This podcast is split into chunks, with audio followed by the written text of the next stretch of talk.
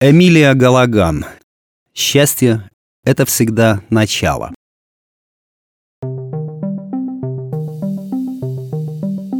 Неимоверная жара стояла тем летом, когда началась моя новая жизнь. На мне были джинсовые шорты и модная майка, изрезанная на спине, будто кто-то прошелся гигантской пятерней с когтями-ножами. Да, ловил ты меня, но не поймал. Убежала. Свободно. При каждом шаге в кармане позвякивали ключи. Тихий ангельский смех.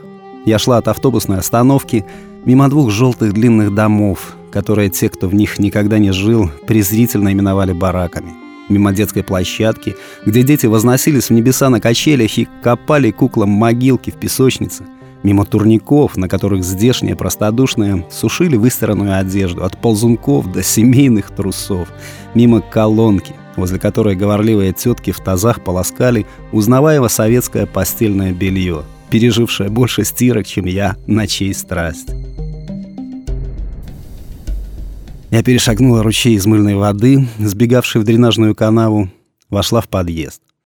Притаившийся в сумраке под лестницей велосипед подмигнул светоотражателем. Дверной замок поддался не сразу. Я тут живу. Три оборота ключа. Разуваться не имело смысла, пол давно не мыт. Не стала задерживаться в темноте, прошла в комнату. Стены будто давно в ссоре. Изо всех сил стараются держаться друг от друга подальше, так что кажется, будто пространство здесь вдвое больше, чем должно быть. В углу сиротливо приютилась табуретка. Телефон, висевший на шее в чехле, вдруг завибрировал. «Да, уже приехала. Да, мне здесь нравится. Нет, Адрес не скажу. Вещи потом заберу. Закажу такси. Да и что такое вещи? Я засмеялась. Когда ты в такой пустоте, то... На той стороне нажали «отбой». Я так и не договорила. То чувствуешь, как пахнет солнечный свет.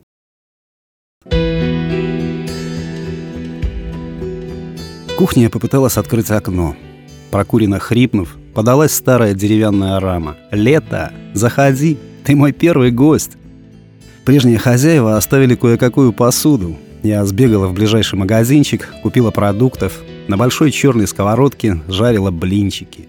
Масло зло искрило, норовясь попасть в глаз, но я не сердилась на него. Я напевала длинную песню без припева о женщине, которая ушла от бабушки и дедушки, от мамы и папы, от хищных волков и хитрых лис, от самой себя к другой себе.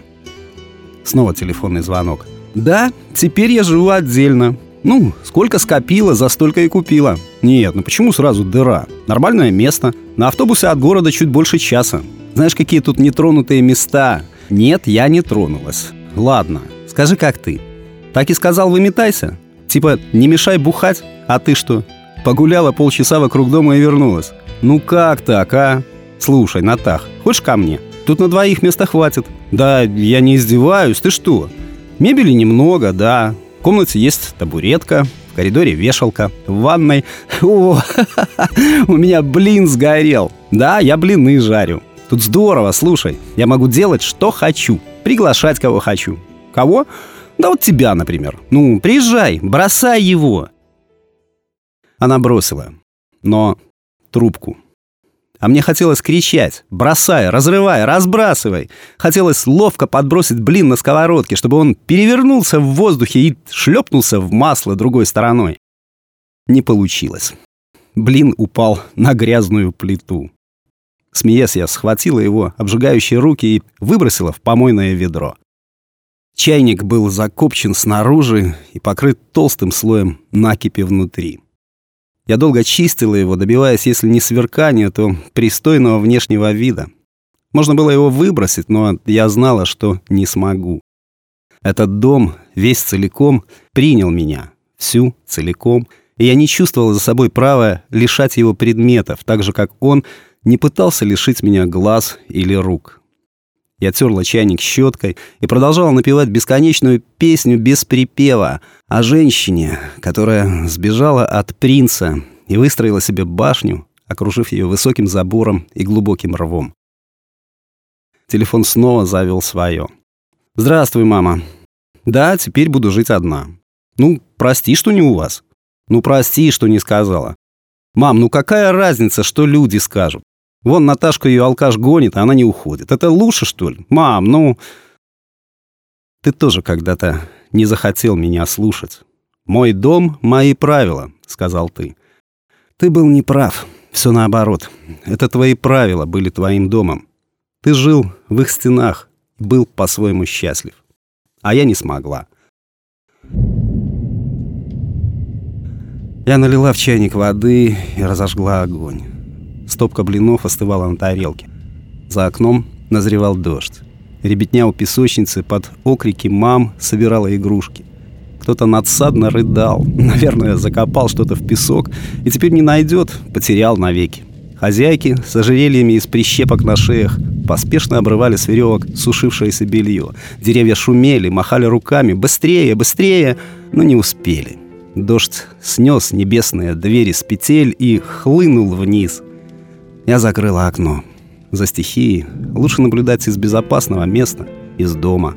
Как же хорошо, что я приехала сюда именно сегодня. На плите надрывался чайник.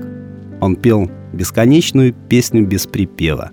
Я догадывалась, о чем она была.